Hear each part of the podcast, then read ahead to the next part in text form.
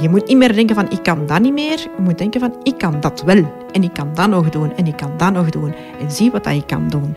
Niemand kan voor u eh, een verwerkingsproces doorlopen. Niemand kan dat voor u. Je moet het zelf doen. Leren leven met een chronische ziekte, dat betekent dat je leven fundamenteel verandert. Het betekent een kruis door bepaalde activiteiten.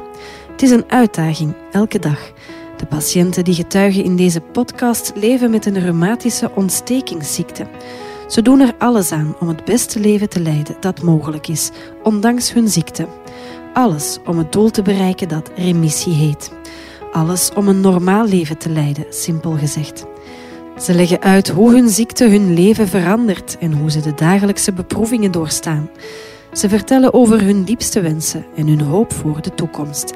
Samen praten we erover. In deze episode is het Caroline met spondyloartritis die vertelt over haar ervaring.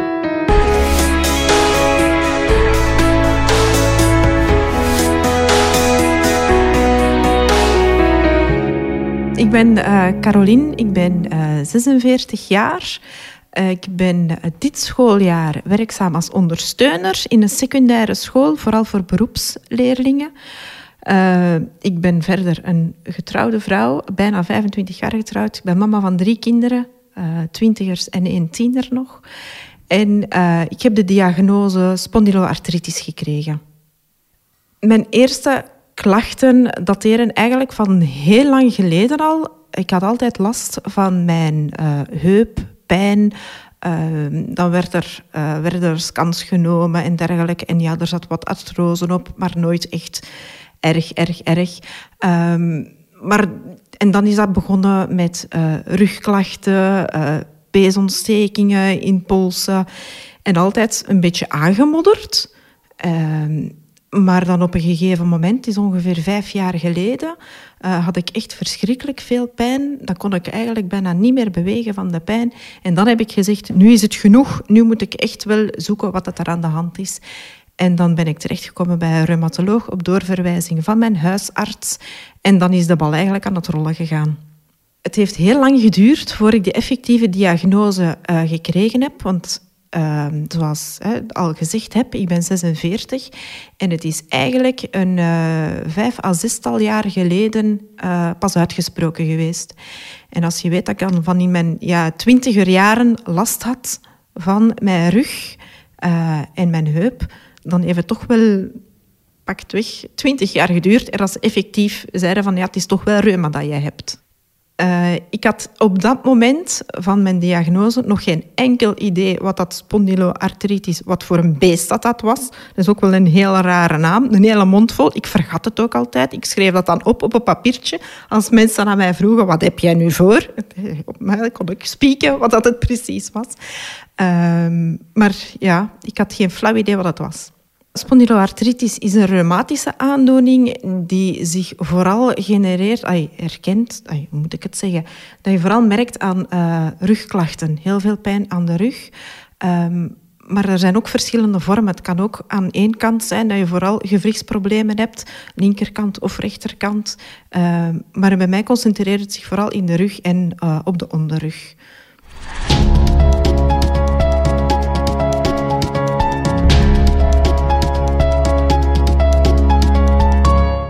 Wanneer ik vijf jaar geleden uh, zelf beslist heb van nu moet het stoppen met allemaal halve diagnosekes. Je moet daar wel voor stevig in je schoenen staan. En ik heb het geluk dat mijn huisarts, die kent mij al van als ik tiener was, die steunde mij daar ook wel in. Die heeft zelf gezegd van, zouden dat eens niet doen? Zou eens niet naar de reumatoloog gaan, want ik weet het zelf ook niet meer.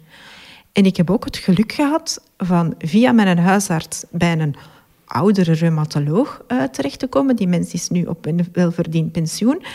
Maar die nam echt de tijd voor mij. En ik heb mijn eerste afspraak bij hem, ik denk dat ik daar een uur en een half heb gezeten. En die luisterde echt naar mij. En dan heb ik van, het kan eigenlijk wel.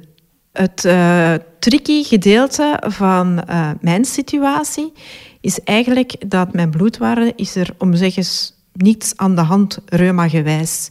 En dat heeft ervoor... Ja, de doorsnee dokter, denk ik, zal zeggen van... Ja, we zien niks in uw bloed, dus het is maar lari en apenkool dat je aan het verkopen bent. Maar mijn reumatoloog en mijn huisarts die zeiden eigenlijk direct van... Het is niet omdat het niet in uw bloed ziet, dat we het niet zien in uw bloed, dat het niet waar is wat dat je zegt. Zowel mijn huisarts als de toenmalige reumatoloog zei... Wat dat jij voelt, is echt. En die hebben verder, vooral dan de reumatoloog, die heeft verder gezocht, die heeft allerlei onderzoeken voorgeschreven. Dankzij die uitgebreide onderzoeken uh, hebben ze toch wel gezien dat er aan mijn gewrichten teen en tander mis was. En daardoor hebben ze gezegd van ja, nee, oké, het is effectief uh, dat je hebt.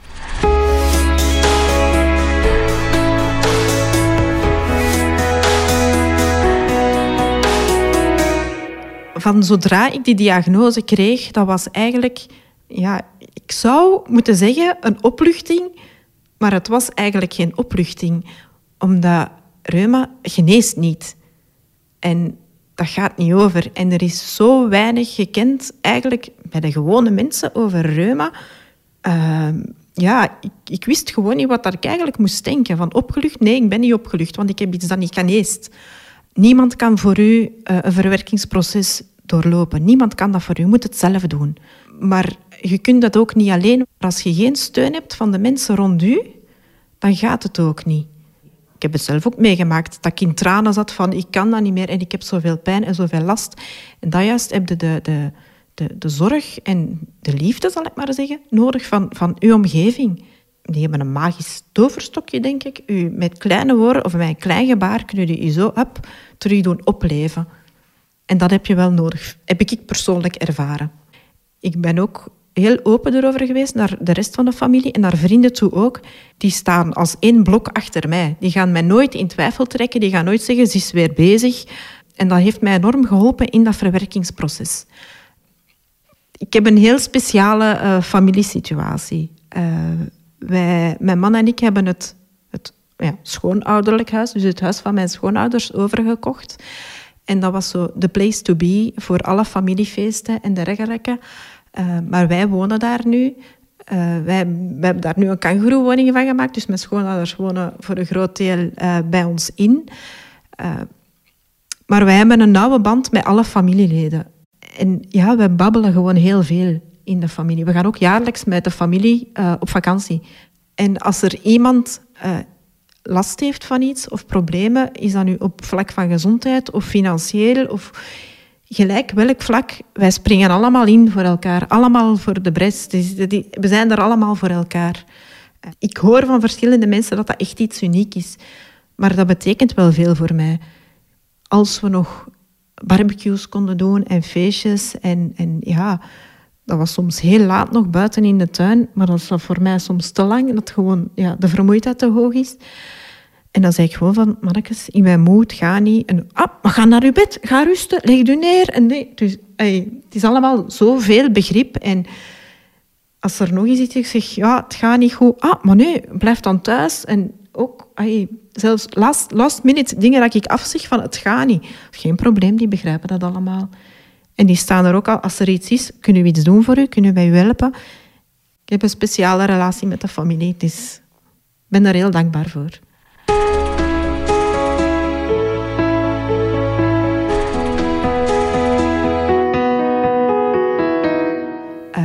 En daarnaast, uh, ja, via Reumanet, die mensen doen heel goed werk en die verschaffen heel veel informatie, duidelijke informatie, zonder veroordeling. Die begrijpen u en dat heeft toch ook heel veel gedaan.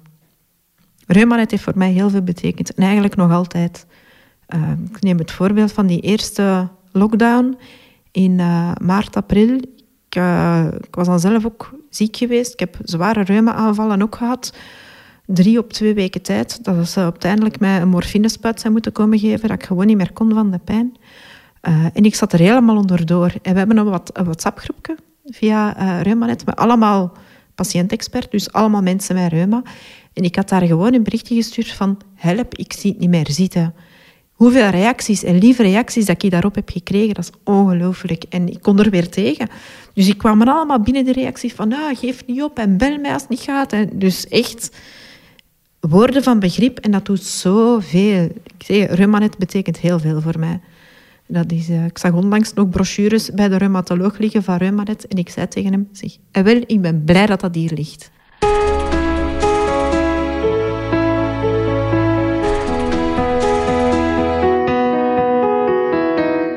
Ik had vooral het gevoel dat ik afscheid moest nemen van mijn actief leven. Je kunt zoveel niet meer als dat je reuma-patiënt bent. Ah ja, het is niet van zodra dat je de diagnose hebt dat je van alles niet meer kunt. Maar gewoon, je lijf wil niet meer mee. En ik ben geen persoon die stil kon zitten en nog altijd niet. Uh, en dat is het moeilijkste. Ik heb wel heel veel passie uh, om van alle dingen te doen. Uh, en dat is blijkbaar een familietrek. Mijn mama is ook zo'n een, een, bezige bij. Die kan ook eigenlijk niet stilzitten. En mijn kinderen lachen dan dikwijls als ze mij zien vertrekken. Is het weer van, allee, ze doen weer oma nazen. Dus ja, het is, ja, ik ben heel gepassioneerd en, en, en ik wil graag van alles doen en ik wil veel voor andere mensen betekenen. Dat was het moeilijkste aan het aanvaardingsproces. Binnen heel dat aanvaardingsproces van dingen te moeten zeggen van ik kan dat niet meer en ik kan dat niet meer en ik kan dat niet meer. Maar het is dan de kunst om dat om te buigen. Het is een soort omdenken van je moet niet meer denken van ik kan dat niet meer. Je moet denken van ik kan dat wel. En ik kan dat nog doen. En ik kan dat nog doen. En zie wat je kan doen. Ik kan nu heel veel, heel hard genieten van wandelingen. Ik mag natuurlijk niet te ver gaan wandelen en niet te, niet hevige wandelingen. Maar ik weet dat, ik hou er rekening mee. Ik ga wandelen 12, 13, 15 kilometer op het gemakske. Met goede schoenen aan. En ik ben vertrokken en dan geniet ik daarvan. Het is eerder ook een leren genieten van andere dingen. En, en ja, dat is een mooie spreuk. Hè? Ik heb hem uh, van uh, iemand van bij Reuma net gekregen. Luister naar het fluisteren van je lichaam voordat het schreeuwt. Ik vind dat een hele mooie. Uh, en het is ook wel effectief zo. Je kunt ook zo gepassioneerd en bezig zijn met van alles en nog wat. Maar af en toe moet je een keer stilstaan en ademhalen.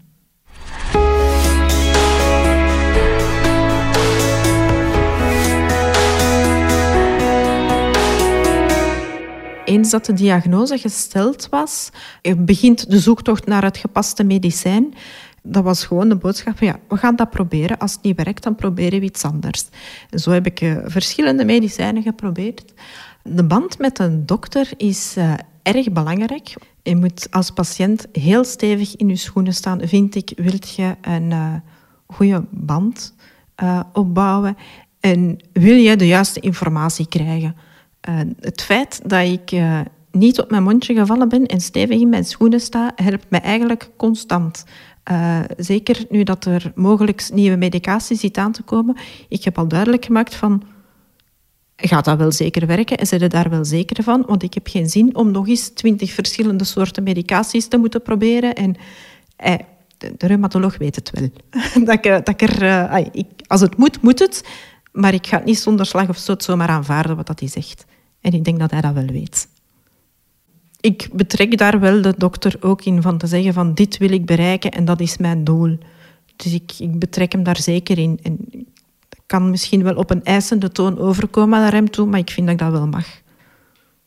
Wanneer ik mijn eisen stel, uh, zal ik zomaar zeggen van wat dat ik nog kan, uh, die aanvaardt dat precies. Die gaat daar niet over in discussie, want ik denk dat hij wel weet dat dat bij mij geen nut heeft, dat hij daarover gaat discussiëren met mij. Uh, en die zegt van ja, oké, we gaan daar samen naar zoeken dat dat lukt. Wederom mondig zijn en, en duidelijk zeggen van dit wil ik, daar wil ik naar streven.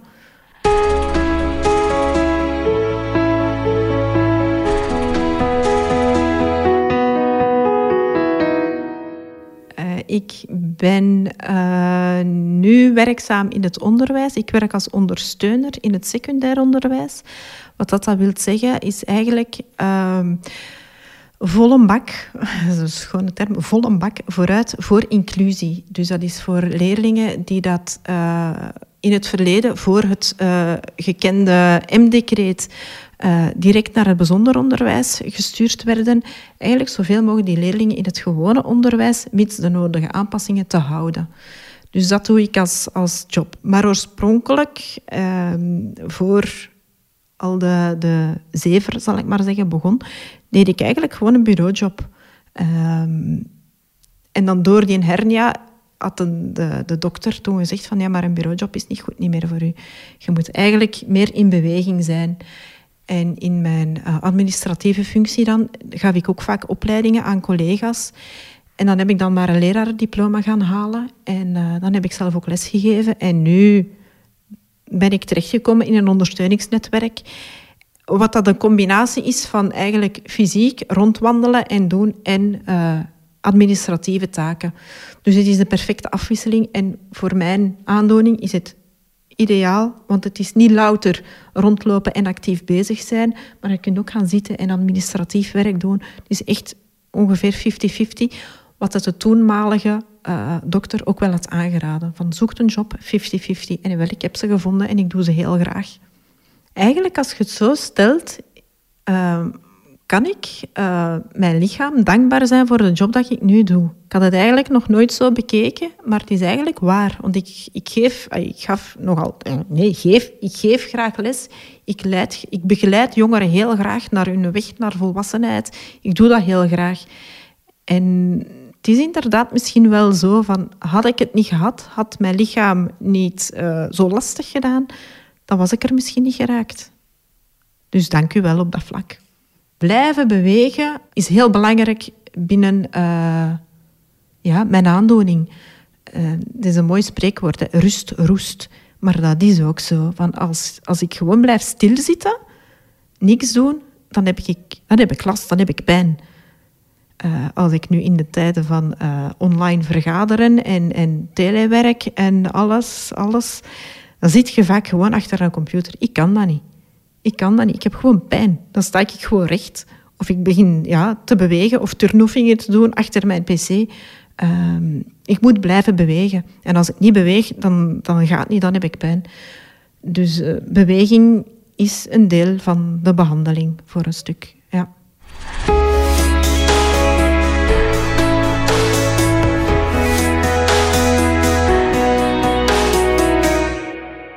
Spondyloartritis. Het kan onder controle zijn, ja, maar gaat niet weg. Ik ga moeten blijven, als ik er eens ga zitten op een ongemakkelijke stoel, ik ga moeten blijven af en toe recht staan of een kussentje achter mijn rug moeten steken. Ik ga nooit meer drie uren kunnen gaan, gaan paardrijden aan een stuk. Ik ga dat nooit meer kunnen. Dat gaat niet weg. Het is gewoon anders gaan leven. Maar een remissie, nee. Ik wil niet pessimistisch overkomen, helemaal niet. Uh, maar moet er, ze zeggen zo vaak, je moet ermee leren leven, maar het is ook zo.